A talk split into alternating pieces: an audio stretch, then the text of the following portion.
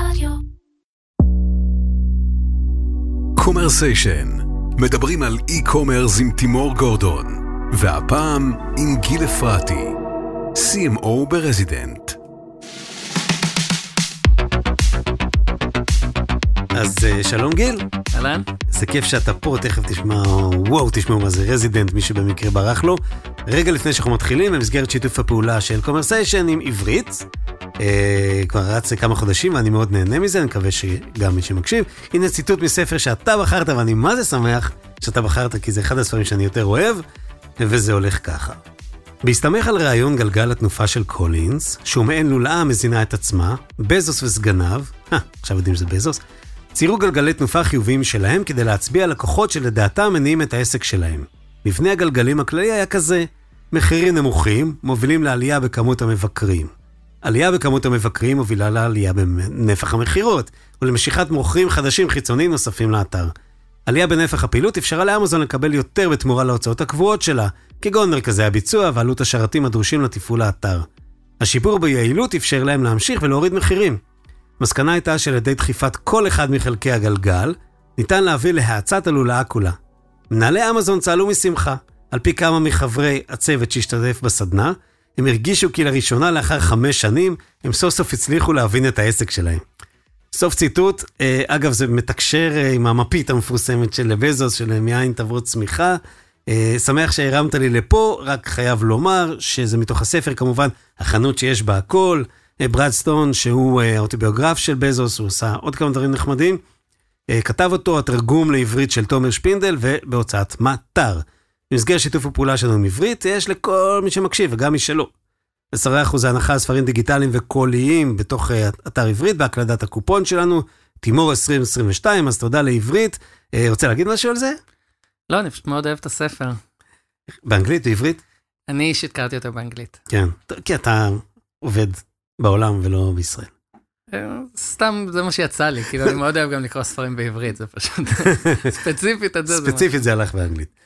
אז בואו נעבור לרזידנט, רזידנט, אה, לפחות ממה שאני מכיר, אה, אימפריית השינה הבינלאומית, אה, יש לכם את המותג, אולי המוביל בתחום הזה של mattress in a box, שזה נקטר, אבל בכל זאת, לאותם שניים שלושה שלא מכירים, תן את ה elevator speech שלך.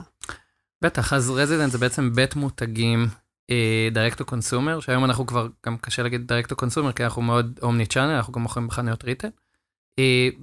בכלל בעולמות ה home goods, כלומר אנחנו מוכרים, בעיקר כרגע מרוכזים ב bedroom, אבל אה, אנחנו רואים את עצמנו כמשהו שהוא קצת יותר מזה. אה, ואנחנו מוכרים בעצם אה, בעיקר בארצות הברית, אה, UK ובקרוב קנדה, אה, בהיקפים של אה, מאות גבוהות של מיליון דולרים אה, בשנה. עכשיו, זה עדיין נתפס כסוג של סטארט-אפ, ואתה יודע, פעם כשהתחלתם, תכף נשמע איך התחלתם, סטארט-אפים אמרו כל מה שקשור ל devices או ל product שהוא לא אה, SaaS-י לבינה, הסיכוי הוא קטן להצלחה ובכל זאת חברה אה, נוסדה מאיפשהו, איך הכל התחיל? כן, אז בעצם אה, אה, היו שלושה founder ים שכולם היו באזור ה Bay Area אה, באותה תקופה. אה, בעיקרם שניים מהפאונדרים שלנו, רן, שהיה, אה, עבד בקרן הון סיכון, שבין היתר השקיע בקספר, אה, ואריק, שהיה יזם בחברה שקיבלה השקעה. רגע, אתה עכשיו מספר שהיה לכם את המצגות של קספר עוד לפני. אה, זה אני, אני חושב שרן פשוט, אה, אני לא חושב שרן ספציפית השקיע בקספר, האמת שווה לשאול אותו. אבל, ואריק היה יזם באחת מחברות הפורטפוליו, ורן ואריק really hit it off, והחליטו להיכנס ל space הזה, מה, ש, מה שמאוד אהבו ב space הזה, זה היכולת להחזיר את ה-customer acquisition cost כבר בקנייה הראשונה. אה, וגם זה העובדה שיש, היו מעט מאוד חסמי כניסה, כלומר, כאילו תמיד אומרים, לקחנו שלושה כרטיסי אשראי, שמנו, הזמנו מכולה והתחלנו למכור. זה משהו מאוד אה, זה היה קל להתחיל. יחסית פשוט, כן? אבל זה התחום הזה שעוד ניגע בו תכף לא היה כל כך טרנדי, אה, כמו שהוא התפתח לאורך השנים, זאת אומרת, זה היה קצת הימור בכל זאת. אני, אני חושב שבאותה תקופה כבר uh, זה היה די שיא ה... Mm. באותה תקופה היו מעל 120 מותגים שונים של uh, מזרנים direct to consumer, מאז הייתה קצת הידלדלות, הייתה קצת uh, פליטות מהשוק. אבל זה קודם עלה קצת ואז ירד שוב, לא? Uh, כן, כאילו, שוב, בגלל שאין חסמי כניסה, אז כל אחד יכול להיכנס. קספר מין כזה, מיצבו את הנושא הזה של bed in a box בצורה טובה, ואז כל אחד ראה את ההזדמנות של לרכב על הגל הזה. בסופו של דבר, אבל מעט מאוד חברות הצליחו to rise above the noise ובאמת להגיע לנפחים משמעותיים אה, של מכירות בדבר. מעניין, נדבר על התחרות בהמשך. ואיפה אתה מצטרף, מאיפה אתה מגיע? אז אני בעצם לפני רזידנט עבדתי בגוגל, אה, עבדתי שם שבע שנים בכל מיני תפקידים, אה, ניהלתי צוותי מכירות בכל מיני תחומים, אבל בעיקר, בעיקר הוורטיקל שהיה מאוד, I was passionate about הוא e-commerce, עבדתי עם כל חברות ה legacy e-commerce הישראליות ש, שכולם מכירים. מי הם למשל? GlassesUSA, Tenengroup, ג'יימס אלן, שנמכרו לסיגנט, וגם כמה חברות אמריקאיות, יצא לעבוד עם חברות כמו Vroom, למשל. הכרת את הסגמנט לא רע. כן, הכרתי את התחום לא רע, ואז בעצם נכנסה לפורטפוליו, פגשתי את רן לקפה. והוא אמר, אה, אנחנו רוצים לעבוד עם גוגל ישראל, אה, כי שמענו שגוגל ישראל מאוד מאוד טובים ב performance marketing, בניגוד אולי לגוגל במקומות אחרים.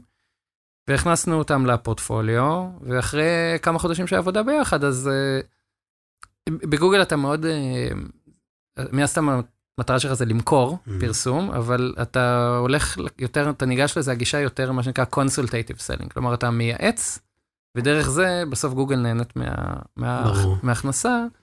ואז באיזשהו שלב לרן ואריק כבר נמאס, אמרו, אה, טוב, ת, תפסיק להגיד לנו מה לעשות, בוא לפה ואנחנו נגיד לך מה לעשות. אה, ואז הצטרפתי בעצם במהלך 2018. אוקיי, שזה כבר כמעט חמש שנים? ארבע, בספטמבר ארבע שנים. אה, אוקיי, נכון, כן, ברחתי. לשנה הבאה, אתה רואה, אני יושב על התוכניות עבודה שלך פשוט. עכשיו, שוב, רק כדי להבין את הגודל, נתאר את החברות שמוכרות במאות מיליוני דולרים, רק בשביל להבין את הסדר גודל של scale של רזידנט, על מה אנחנו מדברים מכירות? אז אנחנו אה, מקווים... מה שמותר להגיד, כן. כן, אה, אנחנו מקווים להגיע למיליארד דולר אה, הכנסות שנתיות בטווח זמן קרוב יחסית. אוקיי, מיליארד דולר הכנסות שנתיות, ללא ספק שם אתכם בתור, גם אם זה שאיפה ועוד לא הגעתם לתור החברה הישראלית הכי גדולה ב commerce, by far, כן. בלי לפגוע באחרים, ואם אפשר...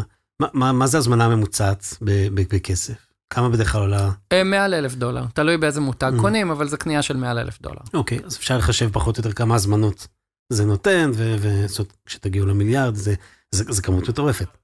כן, זה כמות אה, יפה של מזרנים, בוא נגיד ככה. הרבה אנשים, אה, אנחנו, מעל שני מיליון איש ישנים על מזרנים שלנו היום.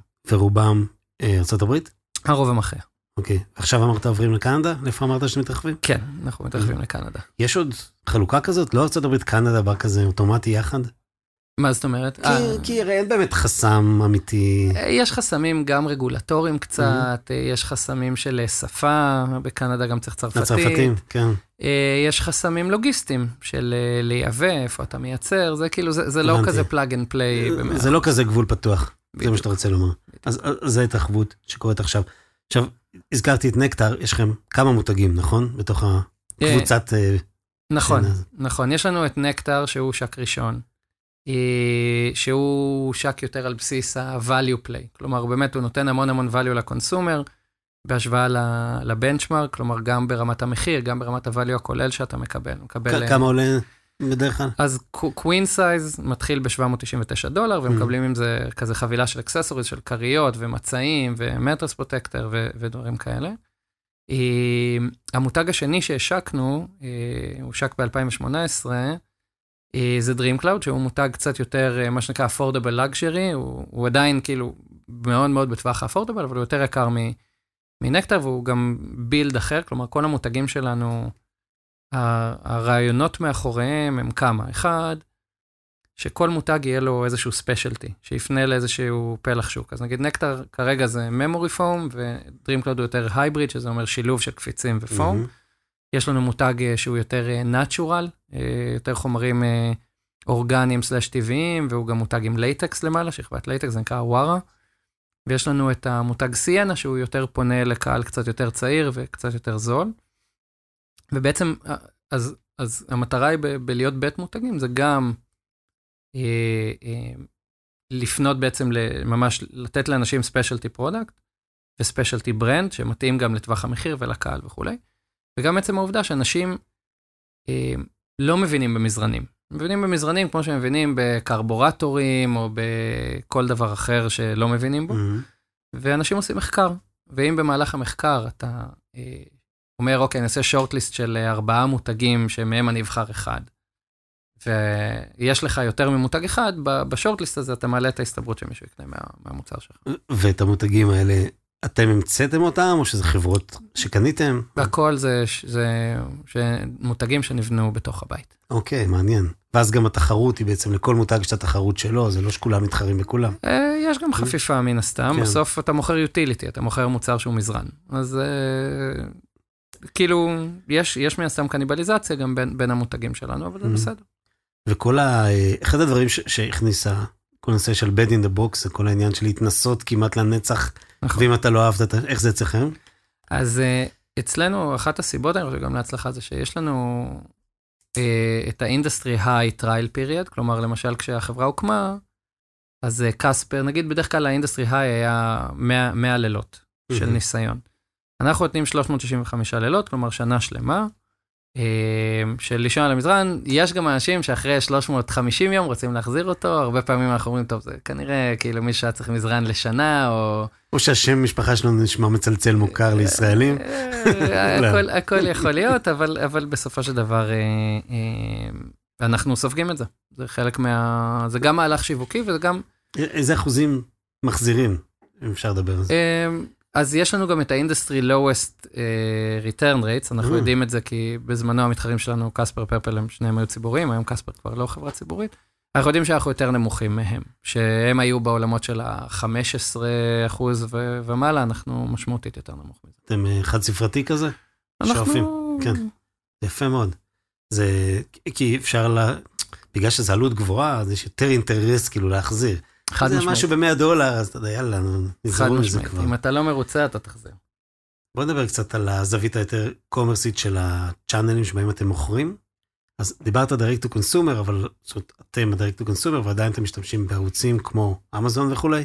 נכון, אנחנו מוכרים באמזון, אה, אנחנו מוכרים ב retail, אנחנו נמצאים היום במעל 4,000 חנויות retail בארצות הברית, כולל ה sleep retailers הכי גדולים כמו Mattress Firm, אנחנו נמצאים גם ב Macy's, Sam's Club, באמת בכל, אה, כאילו, יש גם כל מיני מותגים שישראלי ממוצע לא יכיר, Sit 'n Sleep, כן. וזה, או... כאלה שפרסמים בטלוויזיה באמצע הלילה. כן, כל מיני לוקאלים כאלה, מטרס ווירהאוס, אה, אוקיי. אבל כן. נשמע כאלה מבנדי, אתה יודע, על בנדי עובד בכאלה. מותגים מקומיים. לוקאליים. עכשיו, זה נשמע אם יש לך 4,500 חנויות שבהן אתה מציג למכירה, שאתה צריך להחזיק מלאי מאוד גדול, אתה יודע, to deliver it and to fulfill it. Uh, כן ולא, בעיקרון, uh, איך שזה עובד בריטל ספציפית, זה שהם קונים את זה בסיטונאות. כלומר, הם קונים ממש קונטיינרים, אנחנו מייצרים, הם אומרים לנו איזה, הם, הם שמים הזמנה והם מקבלים במכה ומפיצים את זה בין כל החנויות. אה, ואז גם כאילו זה, זה, אנחנו לא מחזיקים ליי בשום שלב, אנחנו מייצרים, מעבירים להם mm-hmm. וביי, אה, כי זה כאילו לפי הזמנה. אה, בצד ה-direct to consumer, ששם גם עיקר ווליום המכירות, אז דבר ראשון, פתחנו ממש לאחרונה מפעל משלנו באינדיאנה. מדהים. אחרי כמה שנים של פעילות? אחרי, מסוף 2016, אז כן. חמש ומשהו שנים. אז בעצם עד עכשיו לא הייתה לנו יכולת ייצור עצמית. עבדנו עם המון המון אה, ספקים חיצוניים, שעם השנים גם אתה מעיף חלק מהספקים, כאילו אהבת את ה-quality שלהם, את ה-SLA שלהם ודברים כאלה, ומוסיף ספקים גם חדשים. מה שהיה יפה במודל הזה של הספקים החיצוניים, במיוחד בתקופת ההקמה של החברה, שעבדנו במודל שנקרא asset light. כלומר, לא החזקנו על ה balance sheet מלאי בכלל. אה, היצרנים היו מייצרים, מביאים את זה למחסן קדמי בארצות הברית, שהוא שלהם, מחזיקים את זה שם. עד עכשיו זה לא שלך. עד עכשיו זה לא שלי. אה, וברגע שאנחנו מקבלים הזמנה, ה credit card הוא processed, אנחנו שולחים את DHL או FedEx לאסוף מהמחסן, ברגע שאספנו מהמחסן זה שלנו. אה, ואז מה שקורה, אנחנו מקבלים את הכסף עכשיו. אבל אנחנו משלמים לספק שוטף 30 או יותר. ואז בעצם זה יוצר מנגנון שנקרא Negative Working Capital, כלומר, כל עוד אתה צומח, אז יש לך מאיפה לשלם על ה... זה נשמע מודל שרואי חשבון ובעלי מניות מאוד אוהבים. כן, וסטארט-אפים צעירים. שלא לומר. כן, כן. וסטארט-אפים צעירים. היה איזשהו גיוס down the road? בהתחלה, התחלה זה היה bootstrap לגמרי, לאורך הזמן היו גיוסים, כמה גיוסים קטנים, והגיוס הגדול ביותר היה בסוף 2020, שזה כבר אחרי התפוצצות הקורונה, ו... אה, וכבר היינו חברה רווחית באותה תקופה, וידענו שזה כאילו הגיוס האחרון שאנחנו נצטרך לעשות. תגיד, והמכירה הישירה מכם, איזה אחוז היא מהווה מסך המכירות, אם דיברת על שלושת הארצים? זה חלק, חלק הארי של כן? המכירות, כן. אז זה דורש להחזיק גם שירות לקוחות? ו... בטח, בטח, בטח. יש לנו מאות עובדי שירות לקוחות. אוקיי. וגם הם צריכים איזשהו ידע מאוד מקצועי גם על גבי שינה, לא? הם זה כולם, מדע. אה, כולם אה, עוברים הכשרות. כולם ישנים שעות כדי להבין. הם, הם כולם עוברים הכשרות, כולם ישנים טוב. אה, כן, כן, כן. כמה עובדים יש? ברזידנט יש בערך 250 עובדים, בערך 40 וקצת בישראל, והשאר בעיקר ברחבי ארצות הברית, אבל יש לנו גם ב-UK, יש לנו בהודו, יש לנו בפיליפינים. קצת על ה... החלוקה הזאת של מה אנחנו עושים בבית, מה עושים בחוץ. בטח סטארט-אפים, אבל הרבה חברות אומרות, אנחנו עושים מה שאנחנו עושים best ו-outsource the rest. איפה ה-outsource the rest שלכם? אנחנו לא מאמינים גדולים ב-outsource, אה, במיוחד, במיוחד ב marketing ודאטה, אנחנו מאוד מאמינים בלבנות את היכולות בתוך הבית. אה, בדרך כלל כשאנחנו משתמשים בסוכנויות, אה, זה סוכנויות שא', באמת הם best in class בהרבה מובנים, והדבר השני, או בסוכנויות או בוונדורים חיצוניים, הסיטואציה השנייה שבה נשתמש זה אם אנחנו רוצים ללמוד, to internalize, ואז זה כמו שכר לימוד. אנחנו שוכרים את שירותיך, לומדים את מה שאנחנו יכולים, לוקחים את זה פנימה, ובסופו של דבר ה vision הוא בסוף שהכל יהיה in-house אה, כן, בכלליות. למרות שאני מניח למשל את ה-delivery זה לא משאיות שלכם. נכון, כן, כן, חד משמעית. זה חלק מה-supply chain, כאילו זה... אגב, מה, מה ה-SLA של הזמנות היום אצלכם? אז uh, בדרך כלל רוב האייטמים הם shipped בתוך בין uh, יום אחד לשלושה ימים ממועד ההזמנה, ואנחנו גם בודקים בדיוק אם אנחנו עומדים בזה, אנחנו כאילו, אחרת אנחנו, אנחנו תמיד מוודאים שאנחנו עושים expectation setting נכון עם ה consumer. למה? כי אחרת פתאום אם אתה...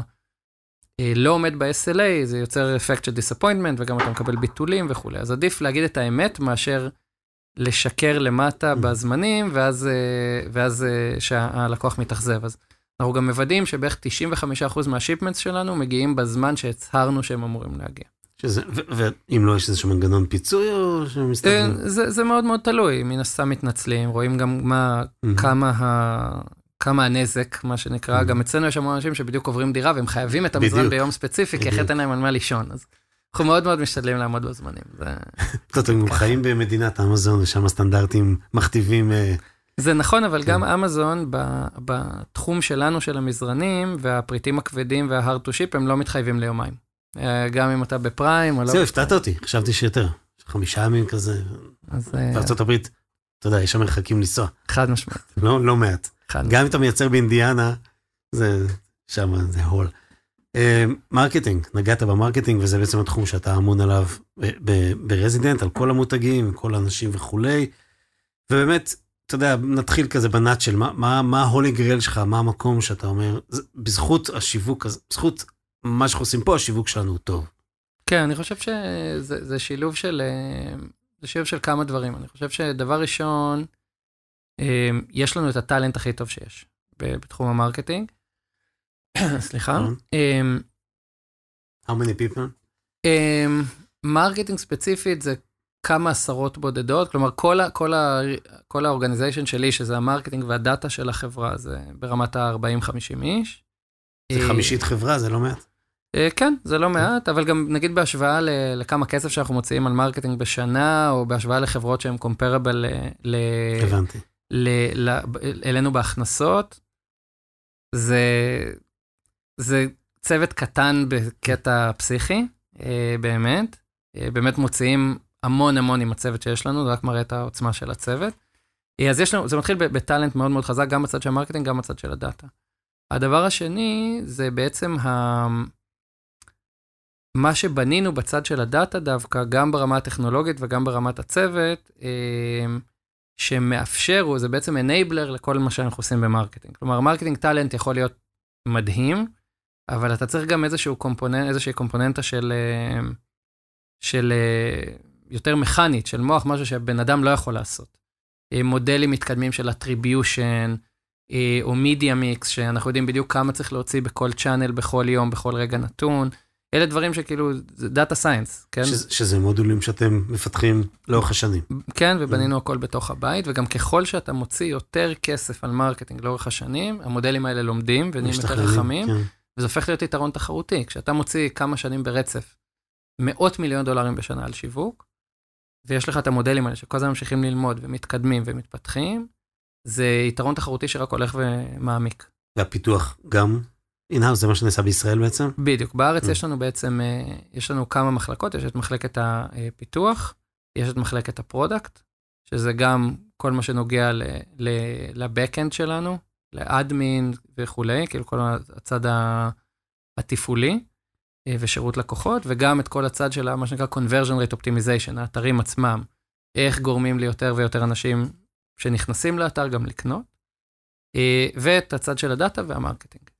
Thinking of CRO, יש לך גם איזשהו אה, ballpark כזה שאתה אומר על כל כסף שאני שם, כמה זה מביא, יש לכם איזשהו חד יחס? משמעית, חד משמעית. אנחנו מס- תמיד מסתכלים על איזשהו אה, ROI מסוים על כל דולר שיוצא, גם הצ- הצורה שבה אנחנו מסתכלים על ערוצי שיווק זה אה, בכל ערוץ אנחנו מסתכלים על המרג'ינל, על ה-next marginal דולר, כלומר הד- הדולר הבא שאני אוציא, מה תהיה רמת האפקטיביות שלו על הערוץ הזה, האם עדיף לי להוציא את הדולר הבא דווקא על ערוץ אחר, מהמם. או האם עדיף לי לא להוציא אותו. כלומר, אנחנו לא רוצים להוציא דולר שאנחנו נקבל עליו בחזרה 50 סנט. ובסך הכל אתם, אתם נחשבים מפרסמים מאוד גדולים, כלומר, אחוז ההכנס...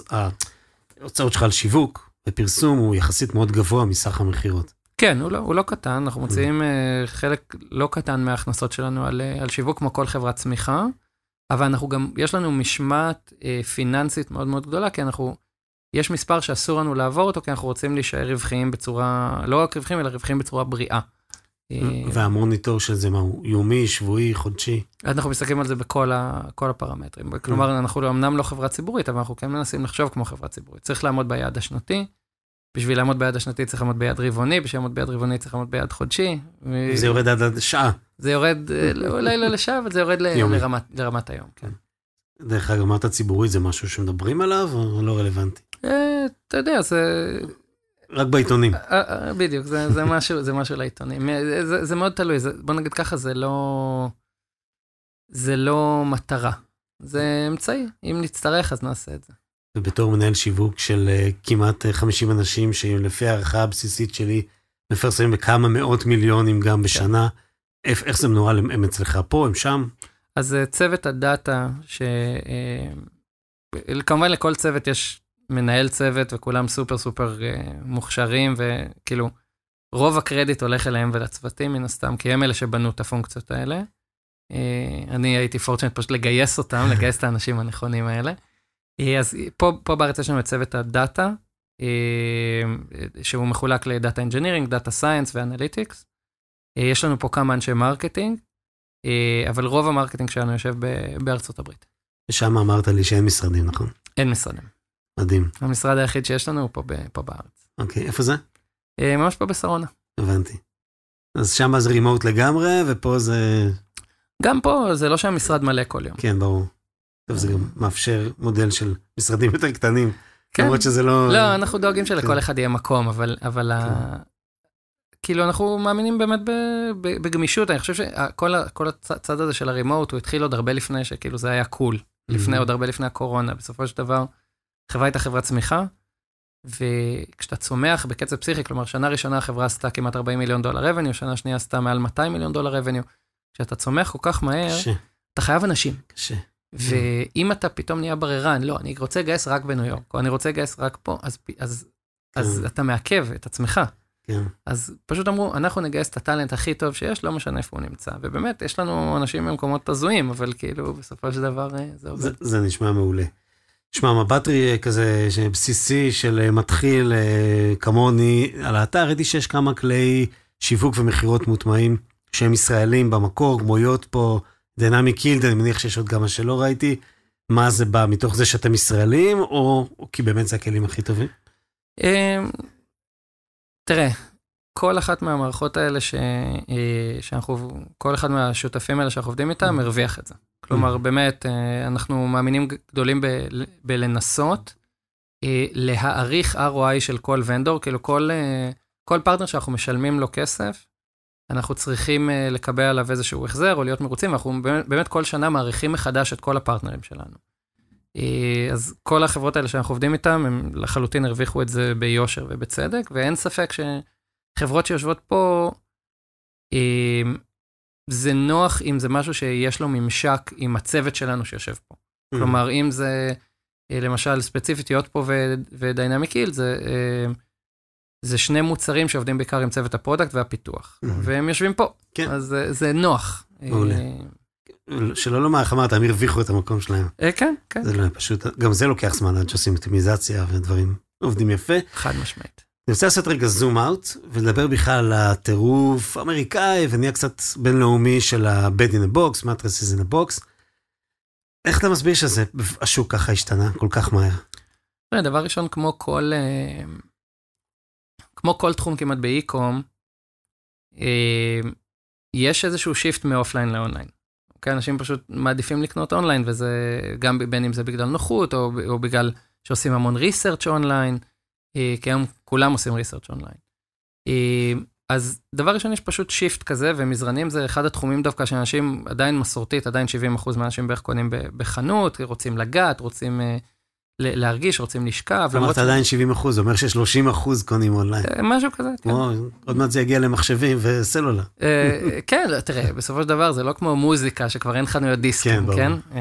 אבל אני לא חושב שנגיע לשם ב-100%, אבל בסופו של דבר, ואנחנו גם מוכרים בחנויות, אנחנו מאוד mm-hmm. מאמינים גם בעתיד של חנויות, ספציפית למזרנים, אחרת לא היינו טורחים. אה, אנחנו מאוד מאמינים גם בזה, אבל בסופו של דבר יש אנשים שרוצים לגעת ולהרגיש, ואז יש את הוויכוח, האם 10 דקות לשכב על מזרן בחנות עדיף מ-365 לילות של לנסות אותו בבית ו- ו- וכולי. אה, אבל אה, בעצם הטירוף הזה התחיל בגלל שכאילו, דבר ראשון, היו כמה מובילי שוק שהצליחו לחנך את השוק קצת. חסמי כניסה נמוכים. כל אחד היה יכול ללכת לקנות מכולה עם איזה white label כזה של מזרן, להרים אתר בשופיפיי ולהתחיל למכור. הקושי מגיע באמת ככל שהתחום הזה נהיה יותר ויותר תחרותי, באיך אתה עושה customer acquisition במצב שאתה לא שורף כסף. ואז באמת בשיא היו מעל 120 מותגים שונים, לאט לאט זה הצטמצם, הרבה מהם נסגרו, ועכשיו אנחנו לדעתי מגיעים לשלב הבא של שתהיה עוד קונסולידציה. אנחנו רואים שבארצות הברית יש מיתון. Mm-hmm. המיתון הזה בעיקר יהרוג שחקנים קטנים שכזה חיו מהיד לפה, כי פתאום המכירות שלהם נפגעות ואין להם מאיפה להשלים את ה... מה שחסר, ואנחנו נראה גם קונסולידציה שכבר התחלנו לראות, mm-hmm. וגם פשוט סגירה של מותגים.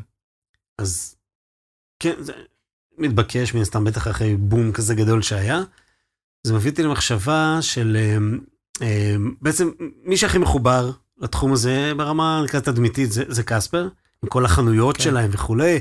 והם גם עשו את ה-IPO, ופתאום אחרי כמה שנים נקנו חזרה, נכון? איזושהי VC קנתה כן. אותם. מה, זה, זה כאילו מייצג? אני חושב שקספר, אה, א', אני חושב שזה מותג מדהים, יש המון חשיבה נכנסה פנימה, הוא מותג יפה, הוא אסתטי, אה, הוא באמת well thought out, אה, באמת עשו שם עבודה יפה. אני חושב שכמו כל עסק e-commerce, הליבה של עסק commerce זה ה-unit economics. איך אתה, אתה מתחיל בהכנסות, איך אחוז ההחזרות שלך כמה שיותר קטן, איך ה gross margin שלך הם כמה שיותר גבוהים, איך העלות acquisition שלך היא כמה שיותר נמוכה, ואיך אתה בסוף מצליח להרוויח מהדבר הזה. ואני חושב שקספר, אה, הם הלכו הארד קור על מהלך של brand. כי הם גם התחילו בעולם שבו לחברות growth היה אינסוף כסף. היית יכול לקבל עוד כסף, אתה מפסיד כסף, בסדר, קח עוד, קח עוד. Mm. אה, אבל מתישהו אתה צריך to flip the script וכאילו להתחיל להרוויח כסף, אחרת אין לך זכות קיום, והם עוד לא הגיעו למקום שבו הם מצליחים להרוויח כסף, ובגלל זה גם באמת הם מאוד מאוד התקשו, ו- were taken private מה שנקרא. Uh, אצלנו אנחנו מאוד מאוד מהר, גם בגלל שהיינו עוד חברת bed in a box, ומאוד קשה לך לגייס כבר במצב כזה, והיית צריך גם איזשהו דיפרנציאטור, ואנחנו אה, כבר שנתיים, שלוש מהקמה של החברה, כבר עברנו לרווחיות, כי זאת הייתה המטרה, ולא הסתכלנו אחורה מאז, מה שנקרא. אז... אה, הקשבתי לך ביתר קשב, כמו שאומרים, ויש מילה אחת שלא אמרת בכל ה-value chain הזה, וזה retention, כי זה תחום שה retention מאוד מורכב, אני לא קונה לחודש, נכון. וגם לא לשבוע. אז איך בכל זאת מייצרים איזשהו קשר לטווח ארוך עם לקוחות? זה נכון. אה, זה לא רק הקשר לטווח ארוך, זה גם, אה, יש גם את כל הנושא של אה, אה, word of mouth, שבסופו של דבר זה חלק מאוד מאוד משמעותי, בזמנו עשו איזה מחקר שכל בן אדם שקונה מזרן מספר עליו בממוצע ל-12 אנשים שונים.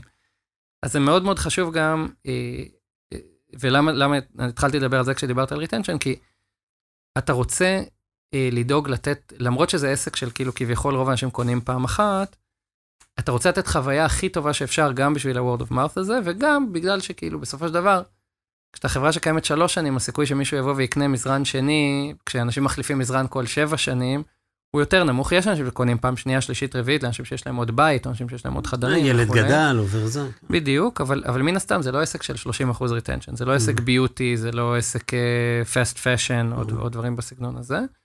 המטרה היא לתת uh, חוויה כמה שיותר טובה ללקוחות, כדי שכשירצו מזרן נוסף, spread the word. בדיוק, mm-hmm. וגם uh, שירצו לקנות מאיתנו דברים אחרים. וזה בעצם השאיפות שלנו, זה למכור לכל הבית, לא רק uh, לחדר השינה. בדיוק, וזה המוצרים המשלימים למיניהם?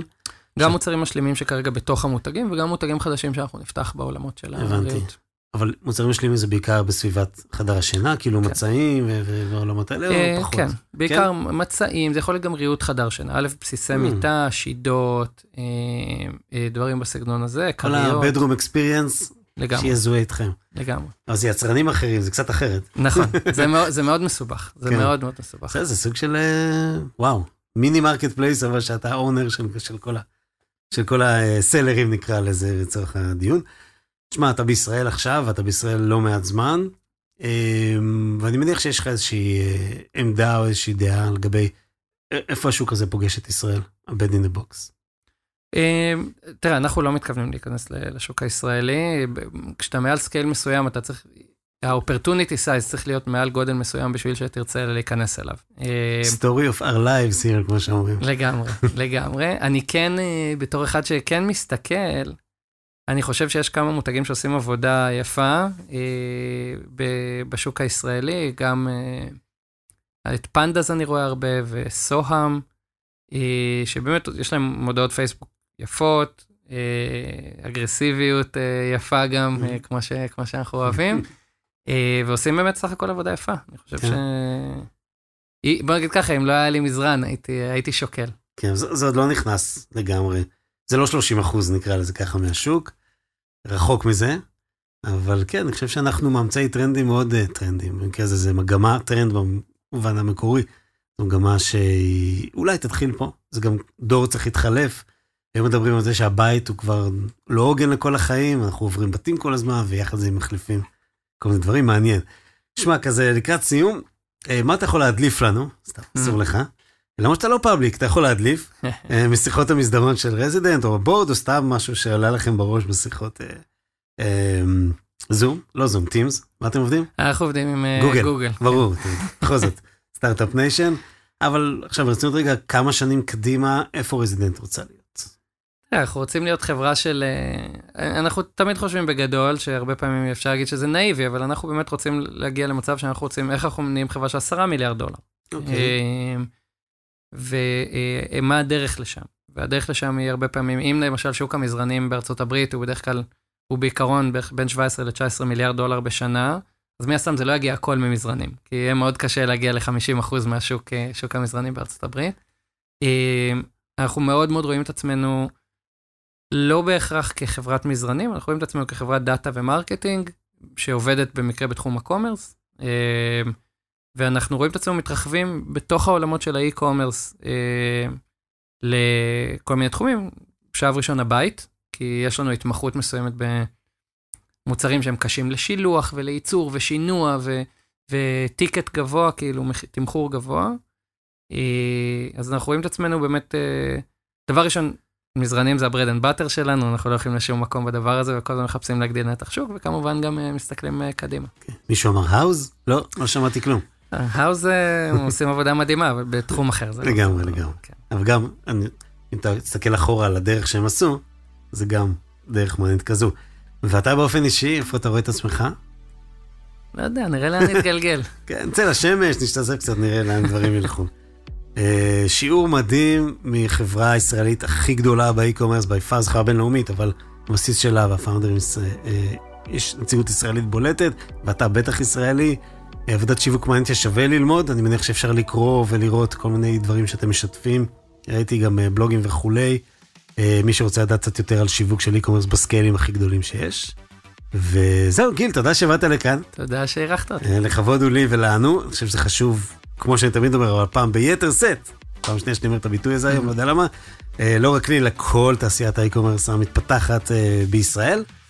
תודה גדולה לאלי אלון, אולפני ביזי, לחברים שלי באדיו. המון המון תודה למיכל וגיא בעברית, איזה כיף לעשות איתכם את השיתוף פעולה הזה, ואחרון חביב לגיא ממינקובסקי, תודה גיא, תרגיש טוב עם היד. ולכולכם נתראה בקומרסיישן הבא. קומרסיישן עם תימור גורדון 阿牛。